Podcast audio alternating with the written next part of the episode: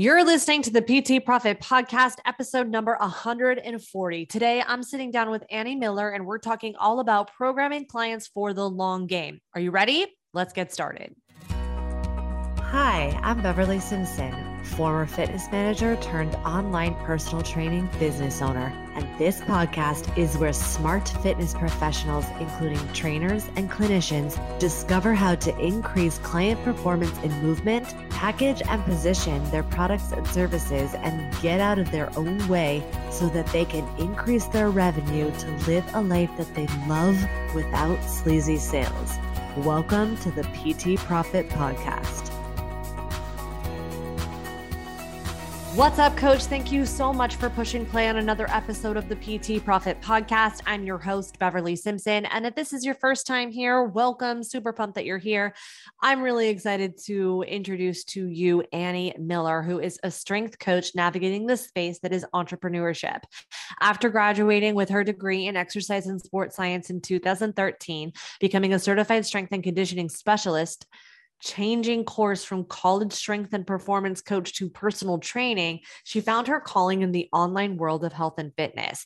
Annie empowers women to learn as they train and enjoy their lifts again without being asked to figure it out for themselves. Instagram is our favorite platform for fitness and entrepreneurship, and this is where you can find her hanging out most of the time. And in today's episode, she shares her journey and where she even started, got inspired to become a strength and coaching specialist, how she went from from training athletes to the general population, how injury has changed her life and the way she views programming and commitment, commitment to both business growth as well as getting your health and fitness dialed in. And she talks a lot about the importance of support. And we go deep inside of this episode. And honestly, it was really fun. Loved her energy, love hanging out with her. And I cannot wait to introduce her to you. So so, without further ado, let's roll that interview. What's up, Annie? Thank you so much for joining me on the show today. How are you? I am good. Thank you for having me. I'm super excited. This is going to be fun. I can't wait to just dig into your journey. Can you start, please, by sharing with us a little bit about who you are, who you serve, and how you got there? Absolutely. So, I come from the world of college strength and conditioning. So that is why I got my exercise and sports science degree in the first place. Um, I wanted to work with athletes, as I think a lot of trainers are like, I only want to work with athletes. um, nobody is like really, really passionate about Gen Pop when they're starting out, I don't think, um, or not from the strength and conditioning realm, perhaps from just general personal training. Uh, so after doing that, I absolutely loved it, but found that, you know, when I looked 10 years down the road, I was like, I don't actually think I see myself in this in this realm. Um, when I looked, Are you at, traveling a lot? Like, did you have to like? Where'd you go to school? Like, what? I went to school at Concordia University in Portland, and I interned at University of Portland for my uh, two-year internship as a strength and conditioning coach in college strength. Um, and basically, it came, I came to this like crossroads of I either need to accept a GA somewhere and get my master's in exchange for um, being a college strength coach somewhere else. And I watched, I guess, in two years, I saw a lot of transition and turnover with strength and conditioning coaches um, and really having to like up and move. Like you have to take every opportunity in that world that comes mm-hmm. to you. And I also got married in the last semester of college. And so my husband and I kind of had a pact of like, when I'm done with my schooling, if you are moving up in the company that you're working in to my husband, then I will just figure my ish out and I will do something else. I knew at that point that I didn't want to do strength and conditioning in the college realm anyway. Um, and if he wasn't moving up in the business, then we would follow me to wherever I wanted to continue my schooling because I also thought about like physical therapy. My dream was kind of, or not dream, but one idea, I guess, was I had a lot of physical therapy experience as a uh, client, as a patient, um, and I loved it. And I I also saw gaps of like I wish I had a physical therapist schooling, but to apply it as a strength coach or as a mm-hmm. personal trainer. So, anywho, that was kind of the pact we had. Uh, when it came down to it, he was moving up and he was the the main breadwinner. So we stayed where we were. I opened my business, Fit Design by Annie, in 2015. Uh, decided, you know, I, I cannot possibly work in a Globo gym. You know, I, I do want to train people, but like on my terms, in my way, with my programming. Not yeah. under the realm of anyone else. Uh, and I did apply for, you know, those kind of standard jobs, and I just I couldn't like my gut I was like, I would rather fail on my own than like work for somebody or under a principal that I don't agree with. So, mm-hmm. uh, struggled, you know, 2015 to 2017, but did fill my in person training clients uh, and steadily built an online presence, which is what mm-hmm. like I wish if I could scream anything from the rooftops for trainers, it would be even if you are training people in person, build an online presence of Amen some kind. Like you it will only benefit you i swear. I mean so, yeah it's so true even if you are building a brick and mortar because yep, people yep. go to the internet and they're Amen. like well blah, blah, blah, so and so what are yep. they doing? Yeah so good. Sorry keep going. No no it's all good. Um i actually just i was gonna post this on instagram the other day. I'm looking for a sports masseuse in my area. Their web presence and websites are atrocious. and I'm like, I'm literally choosing the one that has the best information on their website because some of them I'm like, this is this is a joke from a business standpoint. So, anywho, just the importance of a web presence, even if you have a brick and brick and mortar, is like I can't stress it enough. So, yeah.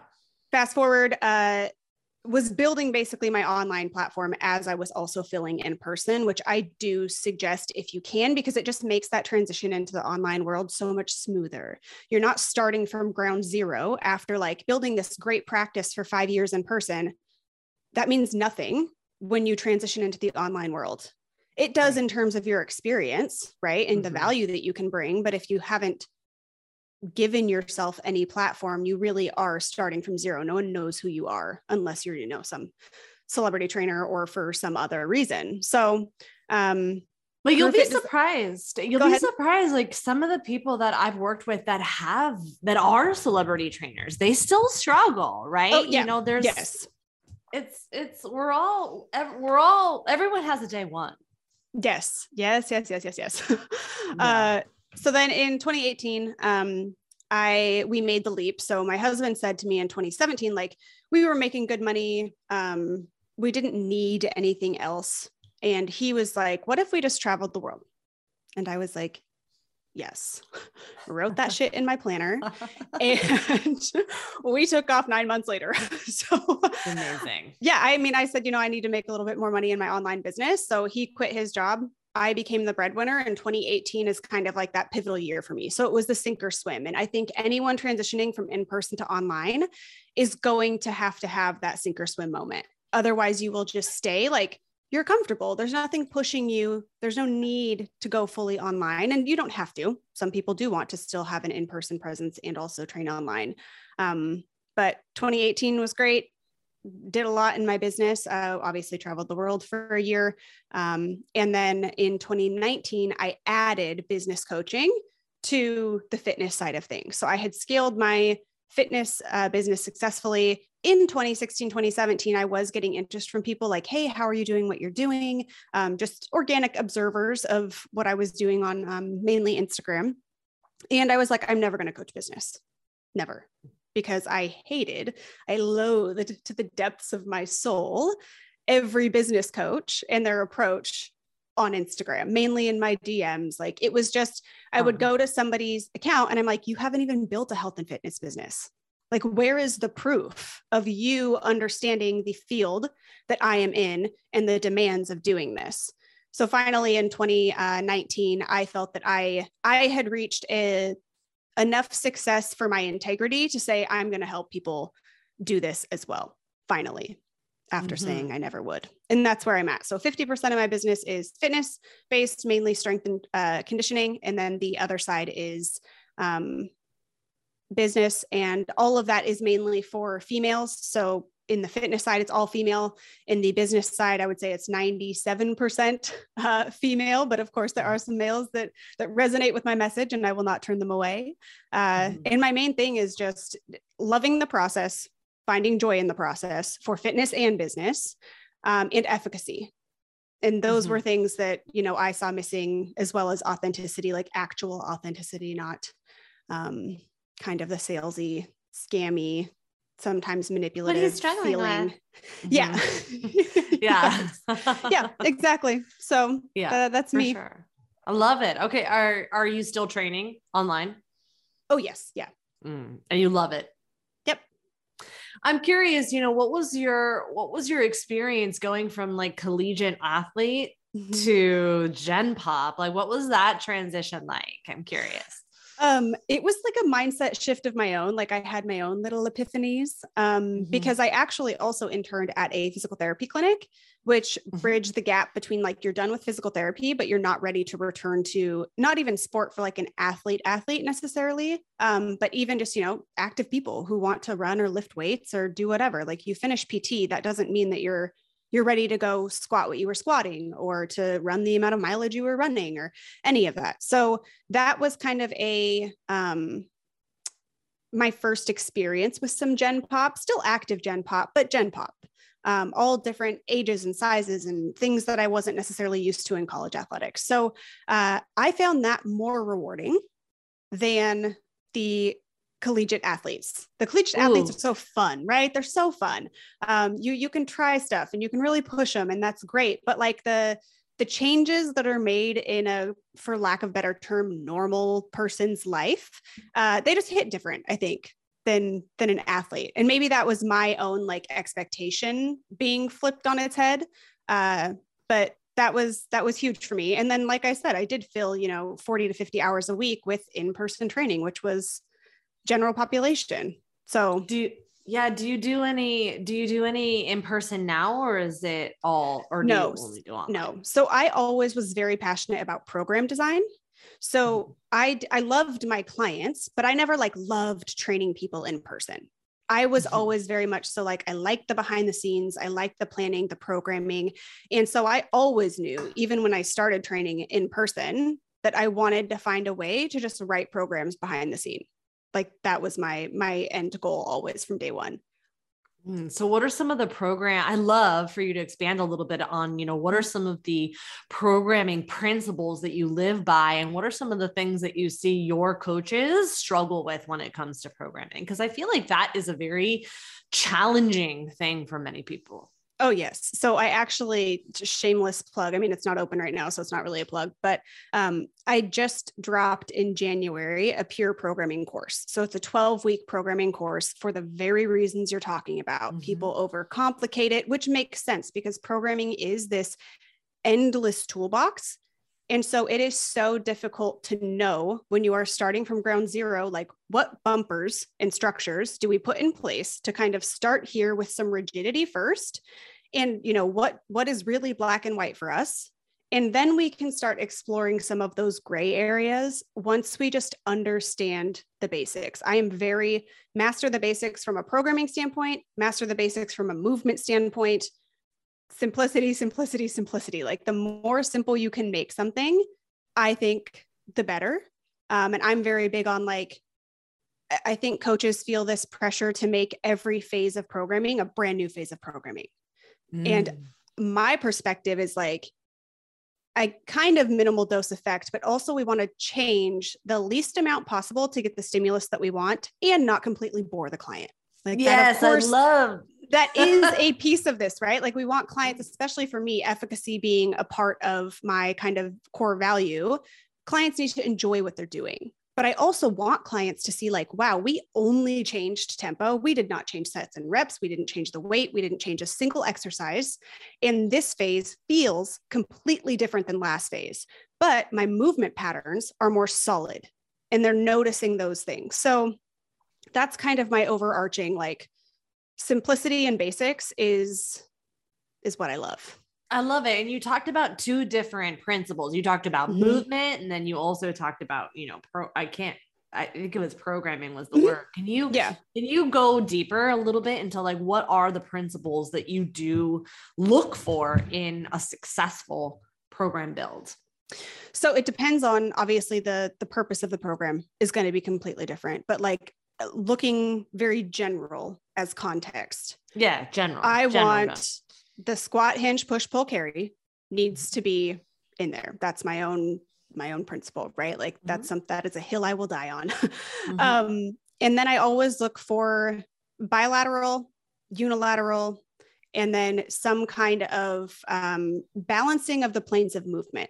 So I don't need every single workout to have, you know, sagittal, frontal, and transverse plane movement, but I want to make sure that we're not completely neglecting any of those, likely not sagittal, but mainly frontal and transverse planes. Like let's have everything is so anti-rotation. Like I want to make sure that we can rotate our body and that we have that control and that we have that symmetry on both sides.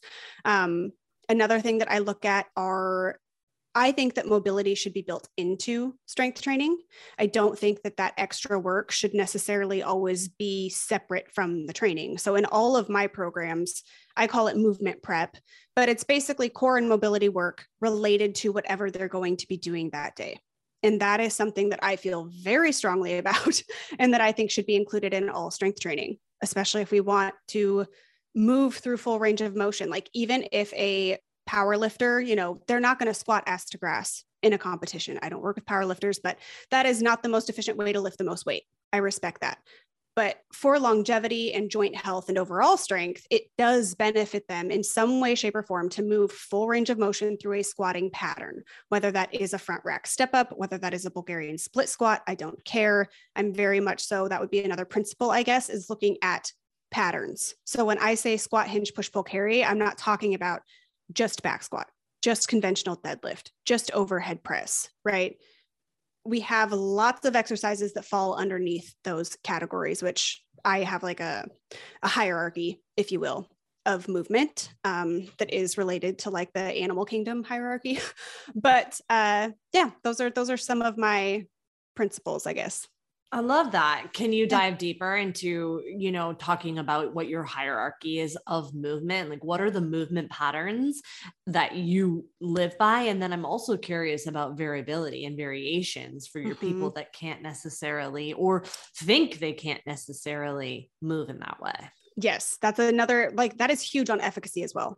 So when someone, i'm big on like like i said i've had a lot of experience with injury myself and been in yeah, pt i want to um, i want to hear about that too like, injury.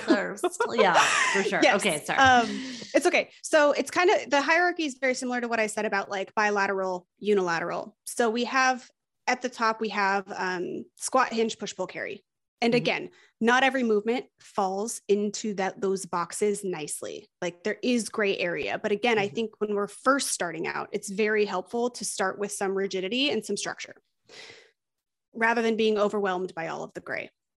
So we have the bilateral versions.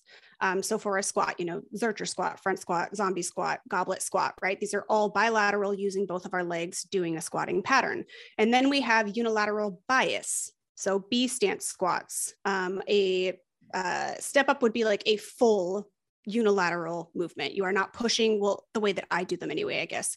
You're not pushing off the back leg at all. Whereas like a Bulgarian split squat is a unilateral bias because we do still have that back leg with some weight in it. It is not a true unilateral, if you want to like get nitty gritty, it's not a true unilateral movement. So we have the bilateral versions, then unilateral bias, and then unilateral.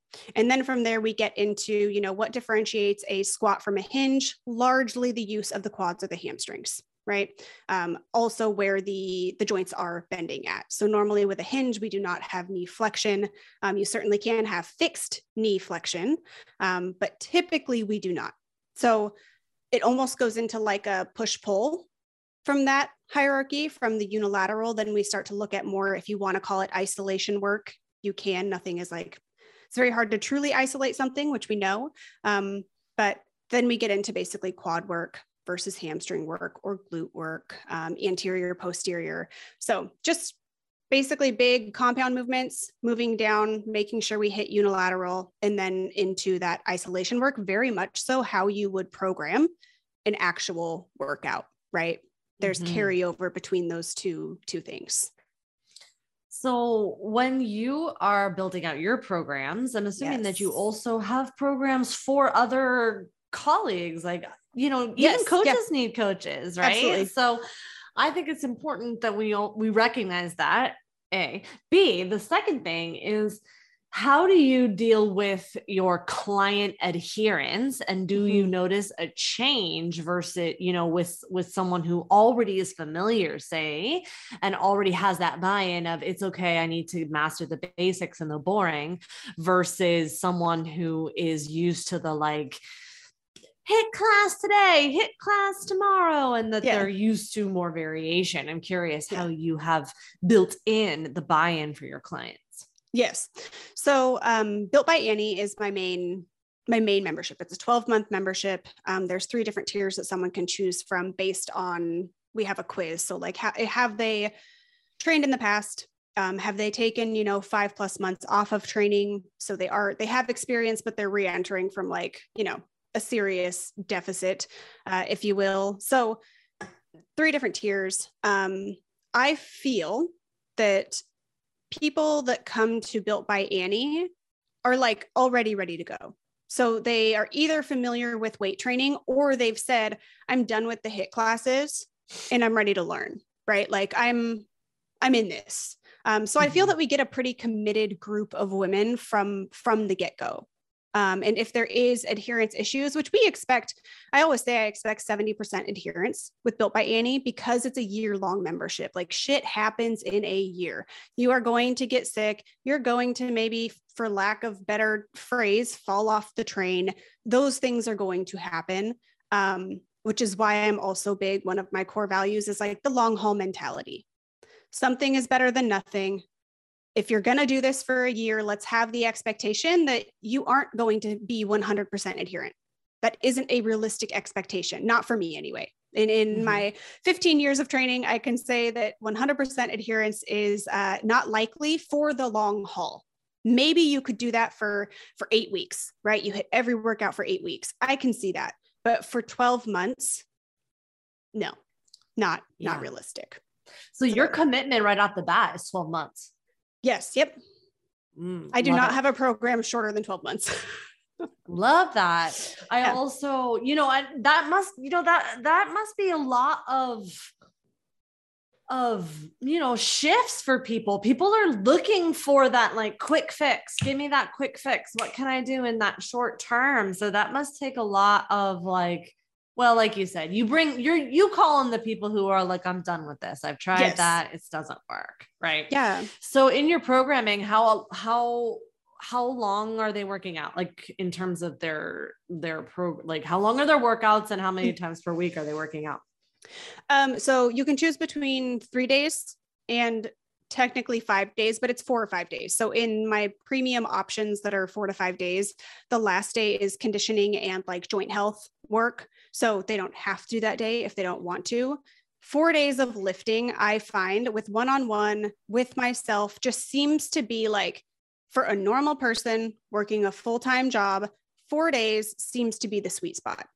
Is, is what I find for most of the women. And maybe that's just like I seem to attract people that want to work out four days a week. I don't know what it is, but I, I think that that is the um, what I have found to be what people can adhere to and have the most success with from also a strength standpoint. So, hmm. yeah, I love that. I love it. And then I'm also, you know, curious about the the you know with that 12 month commitment knowing that you're you're you're attracting people who have that are invested how many people do you have to pull back? Like do you have chronic exercisers like people that are you know used to two a days or they're working seven days a week or they're bodybuilders you know? How, you know how much of that work do you have to spend with spend time with people um, so I actually attract, it's funny that you say that. And that's a common question. Um, and something I don't tend to deal with because I actually get a lot of people who have done CrossFit.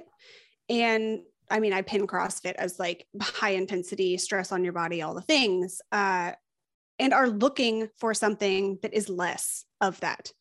So they mm. they love lifting weights, but they're like, dude, this ruined my body. Like I want to lift, I want to feel strong, but I also like don't want to be in pain or feel like I have mm. to thrash myself every single workout. So it's almost like they've already had that realization and they're in search of an alternative. And then that's where my program comes in.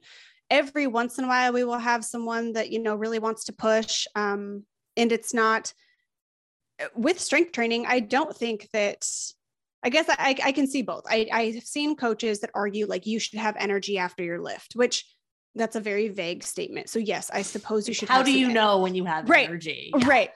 right. But I'm also like, you should like need the rest period. Like you should be working. I think a lot of people don't work at high enough intensities when it comes to strength training and hypertrophy training. Like, do you know what an RPE eight or nine actually feels like? Um, because we need to be pushing for those things if we want to actually make you know physiological changes in our bodies. So um, oftentimes we actually find that we have to push people to to push themselves harder. And that is where the external accountability so although built by annie is templated um, my assistant coach does check-ins every week. So she sees their weights that they're using in TrueCoach and she kind of you know notices hey you know you've been at X weight for this amount of time. And like we're dropping volume. So weight should be going up. Uh, we should be pushing ourselves here. so I actually yeah. love that you bring that up that most people don't push themselves hard and mm-hmm. or they don't push themselves. They don't really know what a true RPE eight and a true RP, you know, RPE nine is. I think that yeah. that's a really important point because I feel like you see this very, you know, polarized view in the world in the online space. I'm like, you need to rest more. Right. And then people that are saying, you know, you're actually crushing your body uh, in these really intense workouts, but you're right. actually not RPE eight. So I'd love yeah. for you to unpack that a little bit. How do yeah. you, how does one know that they're working that they're not crushing that they're they're not crushing their body but but actually working at an intensity that they need to, yeah. to adapt. Yeah. Um i think uh, experience or training age does have something to do with that right? Um i think that i actually am for starting with some percentages or this is going to be like a roundabout tangent. Um, okay. I'm, I'm for starting with percentages so somebody understands just like what certain weights at certain rep ranges are expected, right? There's a learning curve there for a trainee. Um, I'm also for starting with lightweight AMRAPs. So, like, let's find a weight and do 20 reps at a weight, and then let's try to hit five pounds more than that for three sets of 10 or three sets of 15, right? So starting lighter, especially because of that risk assessment with a newbie, like let's not test a 1RM.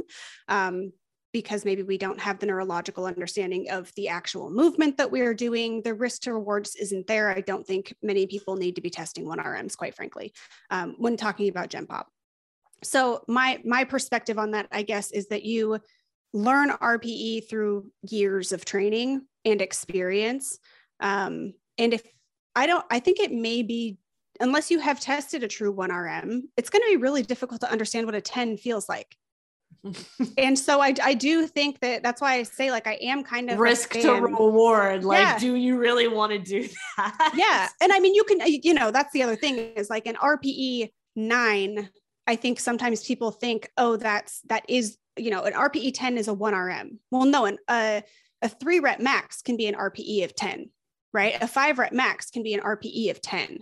It's still full effort. That is your five rep max. You have no more reps in the tank. You would literally fail if you tried to do one more. That's what that means. And until you've done that, it's, it's, I don't know how you would understand what it feels like and how to gauge those things. So I don't think you necessarily have to do a one rep max, uh, but I do think eventually getting people to a spot where they can get to a five rep max, maybe, then we then we know what a true RPE feels like. Hmm. So when you were first building at your business, were you did you go all in at 12 months right off the bat or did you start with smaller commitments? Um, so that that's a great question. So when I actually first started, I mentioned I struggled from 2015 to 2017. Um, Listen, we all struggle. That's that's, that's the beauty of it all, right? If there were no struggle, yes. then we we wouldn't know the success. So anyway, go in. yeah, go. no, I, I spent two and a half years figuring out what the heck I was doing. Uh, so what I didn't see a lot of, I didn't feel like I belonged when I looked at Instagram, I was like, I'm not a physique competitor. I'm not a power lifter. I'm not a CrossFitter. I'm not a physical therapist. I'm not like a, you know, body weight booty bands person. Like, where are just the people that want to lift weights? Where where are we? You know, like where are my yeah. people? Mm-hmm. Um, and it took me years to find those. So I was trying to fit into some of these boxes rather than just doing what I wanted to do.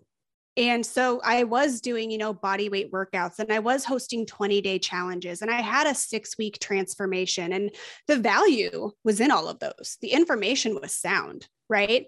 But that was not attracting people that want to live for life. Like I wasn't actually bringing in the people that I wanted to legitimately work with long term. So I always only offered 12 month one on one, always so that's that is what like when I started Fit Design by Annie, I was like, I'm offering 12 month periodization for one-on-one clients. So yes, I have offered that from day one, um, but that's only so scalable, right? We can only have so many one-on-one clients unless we want to hire coaches to use our method or fill gaps in our business, right? That's one way to scale. I did not want to do that. I didn't want to manage people. Um, and so it took me, you know, two and a half, three years to figure out built by Annie, and the messaging it was going to take to get people to buy into 12 month programming, which is interesting that you say, you know, people are out looking for 12 week programming. I think they are, but I also think that that's all they know and all that has mm-hmm. been um, shown to them or given to them as opportunity. Because when I went to make Built by Annie, I debated doing like 12 weeks, right? Because that is what was on the market. Um, and that was, there were three frustrations. And that was one of the top frustrations that people had was like, even if I find a good program, I have to find another one in eight weeks or another one in 12 weeks. And I was like, okay, so people are down for, for long-term programming, like people who really do want to lift for a long period of time for the long haul for the rest of their life. They're willing to maybe risk some boredom to have a program for a year locked in Mm, you know, it's interesting because I attract a lot of people that have nece- have have felt burned before, or they mm. feel it's not necessarily that they're not in it for the long haul. They are. They just get nervous about committing yeah. to one person or to one community for a long time when they've mm-hmm. when they've felt like I've been burned before. That can yeah. be that that is my biggest hurdle when it comes to bringing someone new into the community. Where do you find most of your um like on the business side i always ask people like have your people tried f45 or Orangetheory or crossfit? Like were yeah, they a past yeah, yeah. athlete? Like they don't have to be these things but it can kind of help us paint a picture. So where do you feel like most of your audience has spent time in fitness? From the business side or from uh from training side? Training side the most of my audience have found it through they were athletes themselves and then they moved into either physical therapy and they had to go to physical therapy then they went to physical therapy school and or they went to uh, they were training athletes they were an athlete then trained athletes and then now are entering their own world themselves for the first time.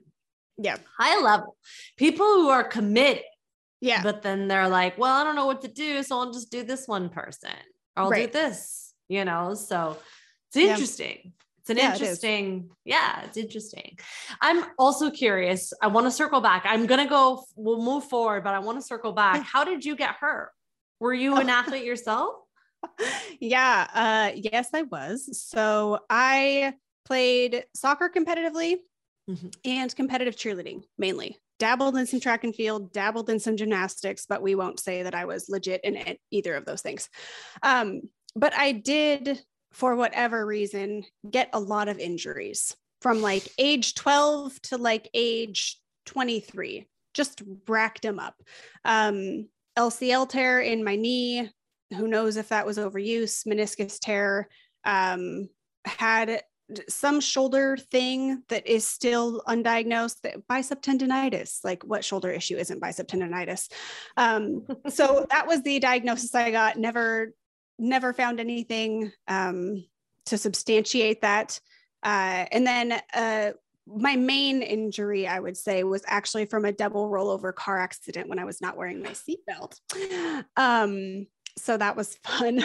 Uh, that oh, ended oh, in like spraining much of my spine, losing the curve in my spine, neck brace, nine months of physical therapy. Oh my god! I, I was, I mean, really, I was fine for the situation. I mean, like windows blew out, but I was stayed, you know, relatively in my seat. We had four people in the car. Um, but really, I mean, coming out with basically some ligament and tendon issues was pretty good for for the scenario for the um, severity of the accident yes, yeah, abs- oh absolutely absolutely so very grateful for that um but i mean those are those are the injuries that i call and this is you know some physical therapists would be like no uh I call them perma injuries. It's mm-hmm. like you feel that stuff when the weather gets cold, when the weather changes. Mm-hmm. I feel that in my SI joint, right? Um, so there's just, uh, I think the body holds on to some things. So I still am like great working book. on, yes, yeah, I'm great book. Body keeps the score uh, is a great book. Literally reading it right now. Um, and so that's obviously why that's on my mind. Uh, but anywho, so through, like I said, nine months of physical therapy, you learn a lot. And it is mm-hmm. fascinating how the body recovers. And um, I also later, I, I assume that that car wreck had to do with my disc herniation that happened during squatting in 2013, 2014. Um, didn't want to get surgery, was pretty against that. Went to a really, really great uh, chiropractor who I was connected with through the university um, in Portland, Oregon. And he was very like, his goal is to get you back under the barbell. He doesn't want you in his office. So, again, with the efficacy, right? Like, it's been a part of my fitness journey. And I think it's so important and I appreciate it so much. Um, you know, I had another experience with a physical therapist where I, it was for my um, meniscus recovery physical therapy, which is a pretty easy thing to recover from in comparison to other surgeries, right? So I talked about deadlifting and I was asking, like, you know, there's very little knee flexion involved in that. Like, is it safe to work my hamstrings? Can I do deadlifts or RDLs yet and work the posterior chain? He did not know what either of those were, which I'm not hating on him. I'm hating on the whole lack of education with strength training when it comes to physical therapy at large. Um, And so that was the like, okay, I'm just going to heal this myself. I'm going to do the research. I was in school at the time of that surgery um, you know, spending my hours reading scientific literature anyway, so might as well just read up on how to how to heal a meniscus injury quickly. Did got full range of motion um, by mainly doing my own rehab. Uh, I'm not saying that people should do that. you know, consult with your doctor, do all the things. Um, uh, but I do right. like coaches yeah. here, coaches here. Yes, coaches, coaches, coaches. Uh, but I do think that our own experiences with injuries and rehab like that absolutely impacts the way that I program from like a prehab standpoint which is why mobility and core work is so important to me because I identified those two things as a missing link largely with my back injury. But I also went hardcore and maybe people listening to this will also agree with like you know Stuart McGill and uh, you know lack of spinal flexion. We need to be in neutral 24 7 and just really rigid versus also exploring like the spine should move. We should be able to enter spinal flexion like jefferson curls aren't actually satan it's an okay movement to do um, and so i i kind of went really, really, really hardcore in the neutral spine world, no spinal flexion. Um, really, really, I call it like movement elitist. Like every movement has to be the same. You have to squat the same. There's a perfect movement pattern for every movement. I definitely went down that road um, and then came back pretty aggressively in the other direction of um, you're going to have so much variance in bio individuality and joints should move. And I'm down for like loading mobility, like let's work on our end ranges under load. Um, so yeah, that's injuries have definitely formed the way that I coach and program today from my personal standpoint. Two things to say. One Yes. is that I forgot to tell you that we have a lot of PRI influenced people that are ah. studying PRI in this world so that we, you know, it's the same thing. It's like Yep. We get dogmatic about one thing, pendulum Yep. swings, and then we keep Yep. going and finding the nuances. Then the second thing I was going to say is that what I'm about to say for anyone who's listening to this, if you're listening and you're struggling, right?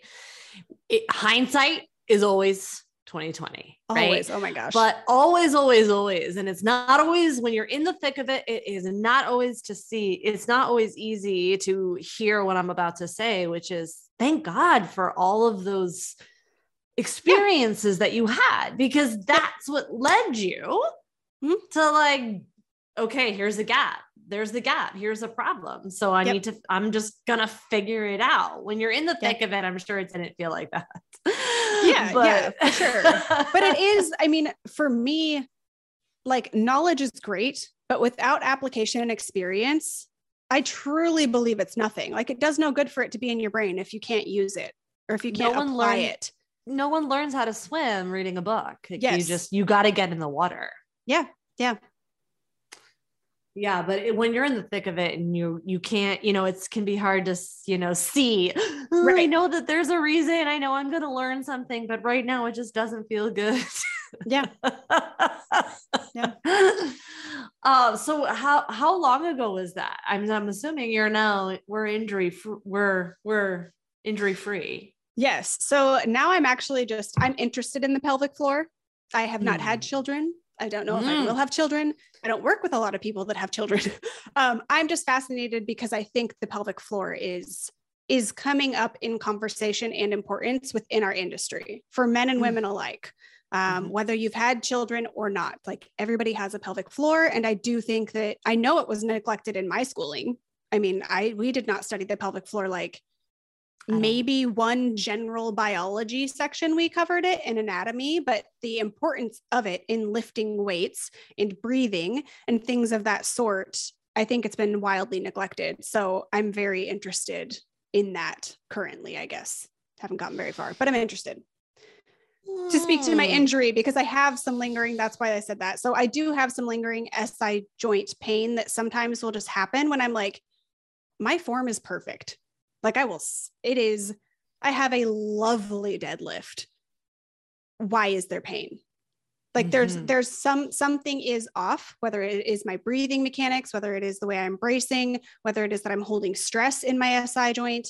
Um, so that I would say is, like I said, one of those perma injuries that other than that, yes, relatively pain free from from past injury. But It's great. I Yeah. also love that you are. So I am a mom. And Okay. so I have two babes, right? Yeah. And six, they're six and four. In fact, my husband and I were just looking at videos of them yesterday. like, I don't know. So sometimes when they're really terrible, this is totally tangent, but sometimes when they're really terrible, we have to like watch Uh-huh. videos of like when they were cute to remind ourselves, like, oh, they are treasures. Yeah. But we were, so we were watching videos of them last night because, you know, bedtime is wonderful, fun and it just it just brought me it just ha- i had this moment of how time is just long and short at the same time Right. time is Mhm. time is a funny thing but Yep. i didn't get introduced to the world of pelvic floor until I had my kids until it pertained to me. And I remember thinking, wow, dear God, thank God the body is so resilient because this is mm-hmm. something A, I should have been paying attention to as a trainer right. to my mom's and before that and then in my own body like it would have just it would have just changed the game and how I was a singer and how I lifted Oh Like, yeah, yeah. it would have changed the game if I had just known about it so I love that we're talking about it not from a mom perspective in the Yeah. sense that if you lift if you are existing in this world you need to be paying attention to your pelvic floor it's not just Yeah. a mom thing Yeah, especially because you see, you know, in lifting, we do talk about the diaphragm. Mm-hmm. Well, the diaphragm's opposite is the pelvic floor. Mm-hmm. So why aren't we talking about, you know, if we talk about the core from a 360 perspective, then we should be encompassing the pelvic floor into that conversation. So I don't have the answers yet, but I'm interested. I also love too, you know, we've talked about this on this on this show particular is that men too have a pelvic Mhm. floor. It's just not because there's not as many opportunities for pressure to leak Right. out the pelvic floor. It's not Right. talked about as much, but it's still there and it's still Right. used and you still need it. Yep. So, it, and it is interesting too. And I know that this is also changing, but a lot of, and I'm going to say female because it is female anatomy that we're dealing Right. with, is that um, a lot of research is just It's only lacking. done in Norway. Yeah, Yeah. Like you see a lot of stuff in Norway and you see a lot of stuff in the older populations, but Mhm, there's you can't cause you can't differentiate between causation and correlation. mhm, mhm. So it's a Even- yeah. huge opportunity. even research on um, biological females in general is in my programming course i had to preface like most of this research that i am referencing in this course is done on biological males right? And so that is just a it's it is more difficult to perform research on biological females when we're looking at specifically strength and um, you know muscle metabolism and things like that anything involving hormones because we regulate on a 24 to 34 day cycle and you know if you wanted really controlled data then all of the biological females need to be menstruating or tested at the same you know day part cycle of their Mm. menstrual cycle or phase of their menstrual cycle rather and so um, just that there's context but i am so excited for more research to be done on on biological females when it comes to strength training And to get a hundred people on the same cycle, just Yes. On like that's gonna be Yeah. impo- that's I mean not it's not impossible, but it is Right. challenging and it does Yes. change the context and how we see the how we perform and assess Right. the research. So it'll be interesting. Yeah. Yeah, it'll be interesting to see. Um, I'm also curious too, uh, as you brought up your, you know, the training, like, do you have to deal with that? Are you dealing with a lot of hormone stuff in your in your programming? um, in my personal programming or in like the programming for my clients In your programming for your clients, for your female um, clients. yes. So it is to me, it's like another factor. And that's what I teach in my course as well. I am, some people go far like your, you should completely, you know, edit your programming around your cycle. If you want to do that, sure. But data is very inconclusive on the the amount or the effect that your menstrual cycle, if well managed, and if not on hormonal birth control, should have on your training. And so for me, it's like, you know, how hydrated are you? How did you sleep? Where are you at in your menstrual cycle? It's just another question, a data point that we can look at so that if we do find, oh, in your luteal phase, you always talk about being fatigued or that Mhm. everything feels a lot more intense. It's like, okay, well, that just makes sense. So maybe in that phase, you're either aware of that and continue to push, which I have no problem with. It is just a feeling. Um, or you can back off a little bit. And I have no Mhm. problem with you knowing you're going to back off when you're in your luteal phase and you're going to really, really push when we hit your follicular phase and kind of capitalize on those different phases of your menstrual cycle. Mm. It's another Yeah. factor in my book. Yeah. Also, too, you know, one of the things I want to say and share, and I think it's important to note, and it's not necessarily bad, it's just that we're we're in a male-dominated industry. Mhm. You- it's changing, and you are going to look at your context. But when I think about when I first started back in 2009, 10, Yeah. I was the only one, and for better, Yeah. for and not that it was bad. And the males, then the the the guys I worked with have are incredible humans. I still talk Yeah. to them today. It's Yeah. just Same. You're paving the way as a as a you know female, a woman identifying trainer coach. You we're paving the way for what's Yeah. possible for people.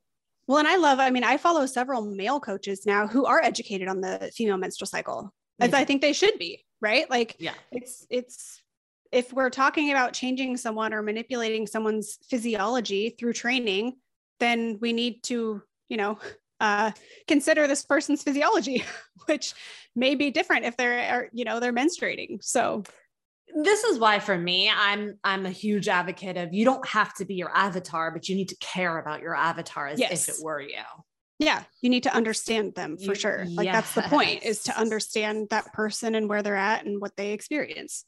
Yes, absolutely. Yeah. Okay, Miss Annie, I want to be very mindful of your time. So thank you yeah. so much for pouring into us and really hanging yeah. out with us today and sharing your insight. I love your principles and who you are and what you stand for. So I'd love for anyone who wants to learn more about hanging out with you, where should I send? Yep. Um, pretty easy. Everything is anniemiller.co. So that is my website where my blog and podcast can be found. Um, it is also my Instagram handle, anniemiller.co.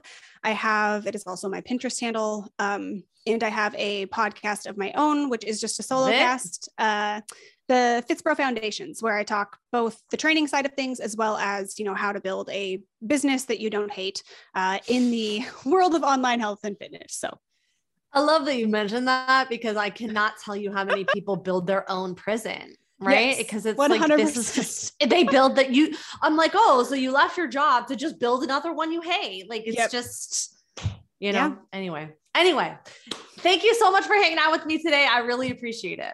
Thank you. It was fun. Thank you for listening to the PT Profit Podcast. If you like this episode, chances are your friends will too. So it would be a huge service to us if you would please leave us a review and share with your friends on your social media channels. When you leave us a review, be sure to take a screenshot of it and email that screenshot to my team at info at bsimpsonfitness.com. And we'll send you a very special Instagram podcast that will show you how to create compelling content so that your ideal clients come to you and you go from wanting clients to a wait list of clients ready for your services. Thank you so much for listening, and we'll see you on the next episode.